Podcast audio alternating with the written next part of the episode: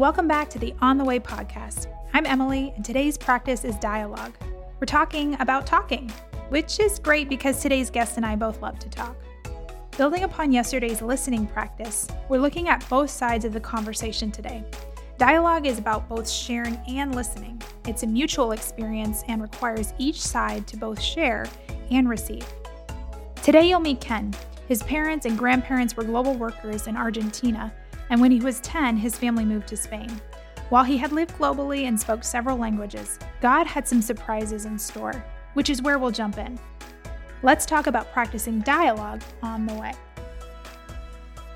I just felt like, okay, I speak Spanish, my school language is French. I can get in trouble in Portuguese. I'll even go where they speak Italian. Like, God, I gave you half the world, call me anywhere.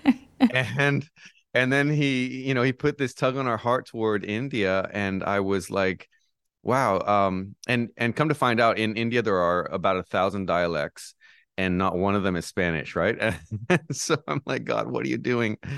And it, it just became so clear to me that god delights when our yes allows him to call us beyond our comfort beyond our mm-hmm. convenience and even beyond our ability and so that's kind of my story. God has delighted a lot in my life because i feel like he's always calling me beyond my comfort my convenience and especially beyond my ability.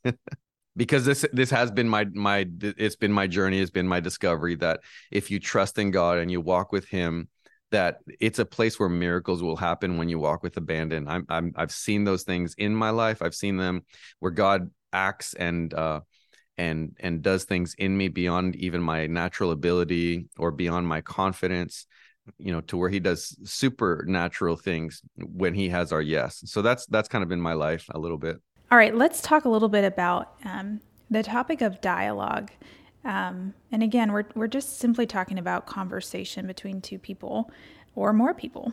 Um, why do you feel that healthy honest conversation is important I think that empathy um, and and a and a, a, good listening ear is something that will prove to people that you honor them, that you respect them, and it's it's not a matter of hierarchical honor or respect. It's a matter of of of human. It's a matter of made in God's image, kind of honor and respect. That I honor you, I respect you, because you're made in God's image and you're loved by him and so therefore loved by me. Yeah, starting on a on a ground level of honesty, starting on a ground level of respect of empathy of i want to know you. And it, it's actually disarming because i think so many times as followers of jesus we feel the pressure to convince someone of truth or to convince someone out of untruth. And i think it's disarming when we when we just feel the you know that hey god might be in this moment right now and what if what if uh, the outcome is is empathy. What is the what if the outcome is trust relationship so that it can build on something where god reveals himself in a deeper uh, ongoing way? I love what you said too like listening active listening is such an important part of i mean it's essential to to true honest dialogue and it's not just listening to the other person um, it's also listening to the holy spirit because really ultimately he leads our conversation if we allow him yeah. When you're talking with, when you're having conversation with people, um, and specifically of other faith, do you only talk about spiritual things, or are there other topics that you delve into? So I'm always looking for bridges in conversation. Um, one of the things that I'll talk about is uh, is where are you from? Uh, tell me about your family, siblings. You know, and uh, and so those are all conversation starters. I love to talk about things that are current but not political because politics hardly ever bring me to a good place in conversation. So I'll I'll talk about sports. Sports is is is something that connects a lot of guys together and uh, and some women too and cricket in our context or or soccer um, sometimes you know w, uh, believe it or not WWE is huge in uh, in in southern Asia and so that's something that I have never in my life been into uh, except for the conversation is it real or fake? Like that's as deep as i've gone. But it's amazing how you can get into bridge building conversations. So i think one of the things that i've learned is show an interest in things that people are interested in. What have you done or found helpful when someone disagrees with you quite strongly?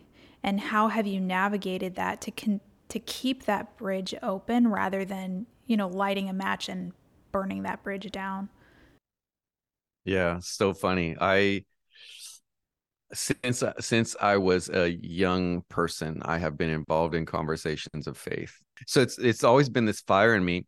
The thing that's changed is that I used to the fire used to be a little bit more of that com, you know combative or I need to I need to convince I need to win the argument. I guess it it, it happens sometimes with growing up with older sisters too. And so it was kind of in me, right? And then again as as you grow up that can stay with you or the idea of human empathy can actually strengthen a little bit. And so if I'm communicating to know you, then I'm not threatened by the fact that you see the world differently or that you see God or faith differently. I'm not threatened by that because my my whole intention is not to win an argument, not to convince you even. My whole uh my whole endeavor is to is really to know you because I think in knowing you, I, I know your heart. And in those places, I really believe it's in those places that the Holy Spirit speaks. What kind of questions have you found helpful uh, as conversation starters? You know, this is funny. So, right off the top, an example comes to me living in, in Southern Asia. One of the things I love to do because I'm I stand out as a foreigner uh, for different reasons. And so people come up to me very consistently and they say sir you are from which country? And so i'll say oh from usa and right right away i turn it back on them and i say and you're from which country? And they laugh because they've never been asked that because it's a strong assumption i'm in their country right? And so why would i be asking them where they're from? But the the funny thing that happens right there is i turn the conversation over to them. And so instead of just a one way like i'm curious about you as a foreigner in my country. I want again this this drives me. So this is not manipulation to me. This is i i want to know people. And so i start asking questions. So which country? And they'll say oh i'm from you know here only. And i'll be like okay which part? And now we're getting deeper because i want to know you. Like so they'll tell me what state they're from. And then um, i'll say well, what's your town? Everybody's got a town. And they'll and i say is it is it beautiful? And i've only i think had maybe one person in my whole time say, ah, it's all right. like everybody thinks that their that their town is is the is beautiful, right? And and they because they love family, they love friends, they have great memories, and so uh, so then we start talking about their town, we start talking about their family, we start, and so it just goes from there. So kind of putting the bow on the wrapper here, tying this together for people who are in a U.S. context who have friends, colleagues, neighbors um, from other parts of the world and, and, perhaps other faith backgrounds, or maybe even their um, neighbors and friends who are born and raised right here um, in the US. What kind of um, advice or encouragement would you give them as they're beginning to walk alongside people on this journey with Jesus? I, th- I think my first thought would be learn from the the mistakes that I made maybe when when I was younger is I I was so intent on convincing people and and maybe winning a debate. And and it was fueled with good purpose because I wanted people to be convinced of the truth of Jesus and to know him. But the, the really the thing that separates being a follower of Jesus from religion is that really there is this thing called encounter and if we believe that God is for people, then he wants to encounter them. And so if we will be filled with the Spirit and led by the Spirit, that means that we need to be abiding in the Spirit. Then he will lead us places and speak through us to people on their journey of encounter with him. I don't think it's an option for us not to be vocal. I don't think it's an option for us just to be good people and to let people see Jesus in our goodness. I think that Jesus used words. I think that words are used all throughout the Bible. I think that when we came to follow Jesus, that somebody used words so that we knew what the truth was and we knew the way of Jesus. And so just to, you know, use behaviors and hoping that people will come to know that know Jesus is not enough. We have to use words, but the word should be the example of a lifestyle. I, I, I think it's it's so important that we are committed to relationship with people.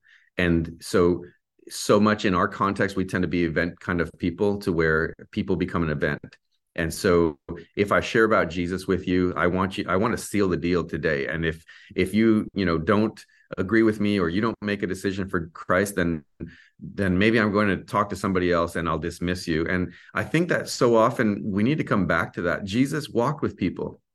Jesus walked with people and and discipleship is walk with me as I walk with God. So I think discipleship happens before decision. It is a lifestyle. It is me walking with you and you encountering Jesus in my life. And so being willing for that lifestyle to be the conversation as well, for me to walk it out with you and to invite you into relationship uh, with me as I discover Jesus, you will too. Think about what Ken said that it's not about winning a debate, it's about dialogue, which can lead to opportunities for others to encounter God. You'll find more to reflect on in the 21 day journal. Tomorrow, we'll take a break from the podcast and reflect on week one and the five practices of seeing that we've explored so far. You'll also kick off the practices of moving.